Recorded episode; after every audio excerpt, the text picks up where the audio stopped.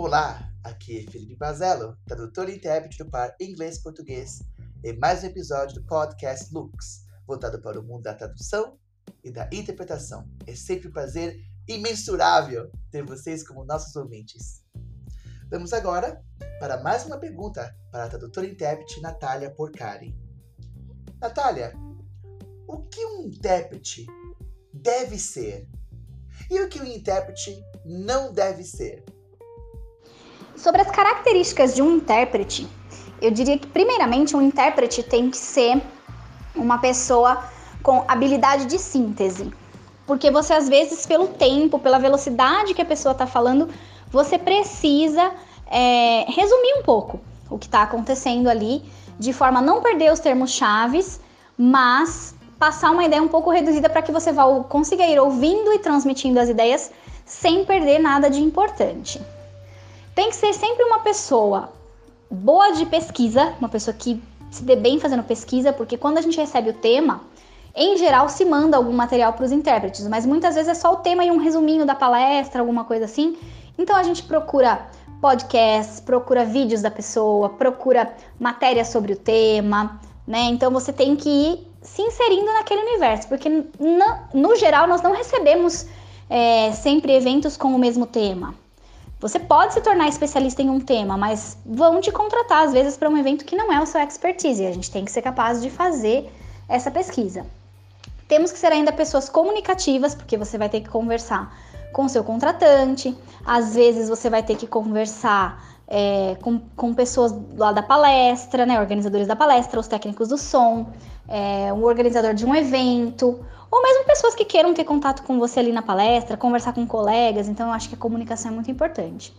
E eu acho que essencial nessa área é não ser arrogante. Infelizmente, a gente vê vários dos nossos colegas que chegam num determinado patamar e passam a ser arrogantes, né? É, aconteceu comigo, inclusive, uma coisa bem desagradável de dizerem que pelo meu nível de experiência, eu não poderia fazer parte de um determinado curso super famoso aí de intérpretes. Então, assim, isso é uma baita de uma arrogância, porque se você está buscando um curso para estudar, né, a pessoa está dizendo que você não tem qualificação para ser estudante de um curso. Então, eu acho que no nosso meio, a característica mais forte que a gente tem que evitar é essa questão de, de ser soberbo, de ser arrogante mesmo. Nós sempre podemos aprender com o outro, é, sempre tem alguém que vai ter uma experiência interessante, e você pode ser muito bom no que você faz e reconhecer isso, mas a gente não pode se enxergar como a última Coca-Cola do deserto, né? Perfeito, Natália. Natália, mudando um pouquinho de assunto, você teria algum caos, algum acontecimento interessante que você poderia compartilhar conosco em seu trabalho como tradutora e intérprete? Falando um pouquinho das minhas experiências como tradutora e intérprete, eu acho que eu citaria alguns momentos. É, como tradutora, o dia que eu recebi meu primeiro roteiro, que foi um roteiro da Discovery Channel, gente, eu chorei demais. Eu chorei muito quando eu recebi esse roteiro, de tão emocionada que eu fiquei de, de fazer uma coisa para um canal que eu gosto tanto, enfim.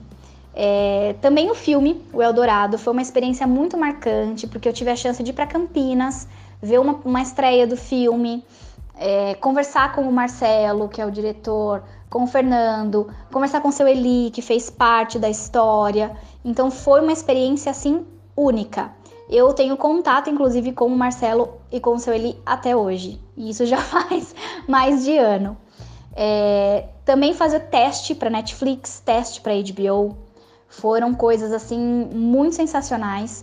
É, eu não passei no da HBO, porque eles ainda nunca me mandaram nada, mas foi muito legal poder fazer o teste e receber o teste e saber que era para essa, essa rede de TV. É, quando eu falando sobre o trabalho como intérprete, foi muito bacana para mim quando nós tivemos uma semana de auditoria na, na Cerati, na empresa que eu presto serviço, e eu passei uma semana inteirinha com os americanos, né? E depois uma outra pessoa, uma outra diretora veio e nós tivemos um dia de levá-la a passear em São Paulo, então nós fomos no Mercadão, que os lanches de mortadela são mortadela Cerati. Nós fomos a uma padaria grande, que é um dos maiores clientes ali na região. Nós fomos no Beco do Batman, levá-la a dar uma volta. E foi muito interessante, porque a empresa mandou um motorista, né? É, o nosso motorista era uma pessoa interessantíssima que fala oito idiomas, que trabalha com um carro blindado, que é enorme, assim, alto, forte. Então parecia que a gente estava com segurança para lá e para cá. Eu me sentia assim uma celebridade. É, foi muito engraçado. E também foi muito, muito assim diferente. Um dia que eu fiz um evento sobre design biofílico com a Bia Rafaeli lá em São Paulo, é, num lugar maravilhoso, um escritório lindo e não é muito comum para nós, né, as pessoas verem muito a nossa, a nossa carinha ali como intérprete.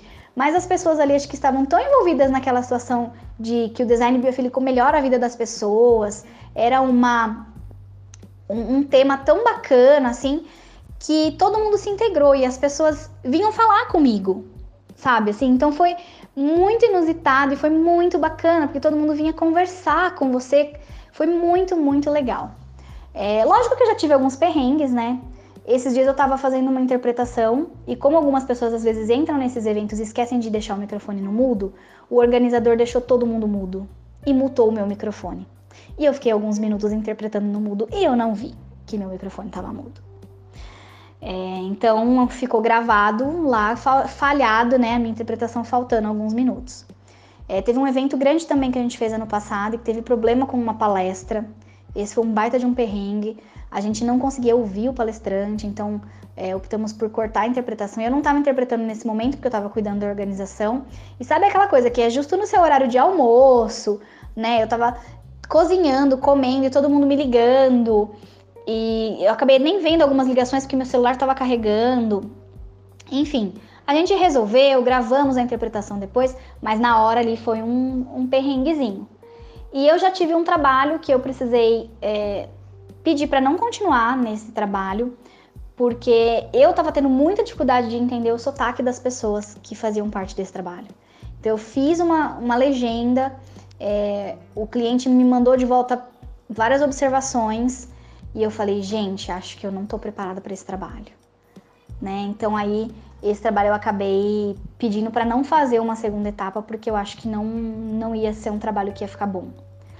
Então o nosso trabalho é todo delicioso, mas muitas vezes acontecem esses perrengues de som, é, de não entender um sotaque, não entender alguma coisa, da pessoa falar muito rápido. Então fica a dica aí, pessoal, quando vocês estiverem sendo interpretados, é, tentem falar numa velocidade razoável para que nós possamos ouvir é, o que vocês estão falando, processar e devolver para as pessoas.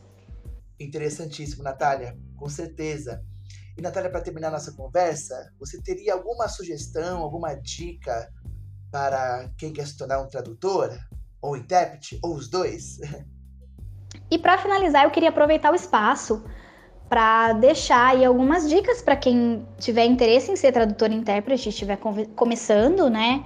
É, eu diria que primeiro é importante você saber bastante do seu idioma, obviamente, mas é importante você saber bastante de português também, né? Porque você, em geral, acaba fazendo é, o par português outro idioma. Ou então, sei lá, inglês e espanhol, você vai precisar saber muito bem os dois, né? Não só é, o idioma alvo, mas também o seu idioma de partida.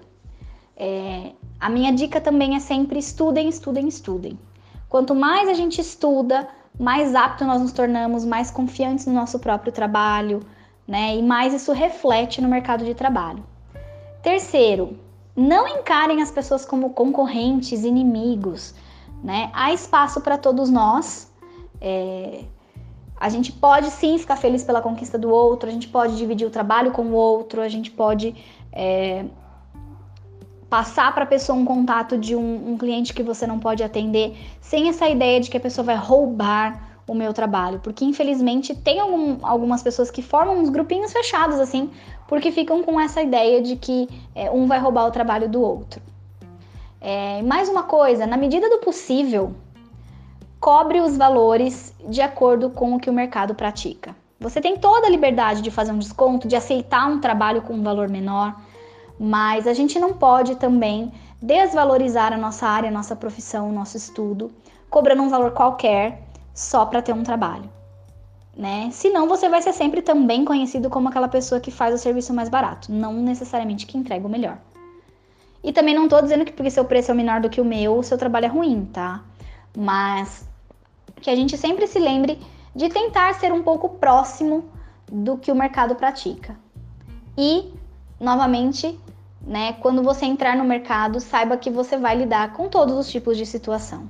É, seja bom no improviso, confie no seu trabalho, mantenha calma, desenvolva bons relacionamentos, ignore as pessoas quando elas têm esse, essa situação de arrogância, tá? E persista. Às vezes as coisas não vêm tão rápido, mas elas vêm. Mais uma vez, Denise e Felipe, muito, muito obrigada. Um super beijo para vocês. É, obrigada a todos vocês aí que estão ouvindo. Um grande abraço.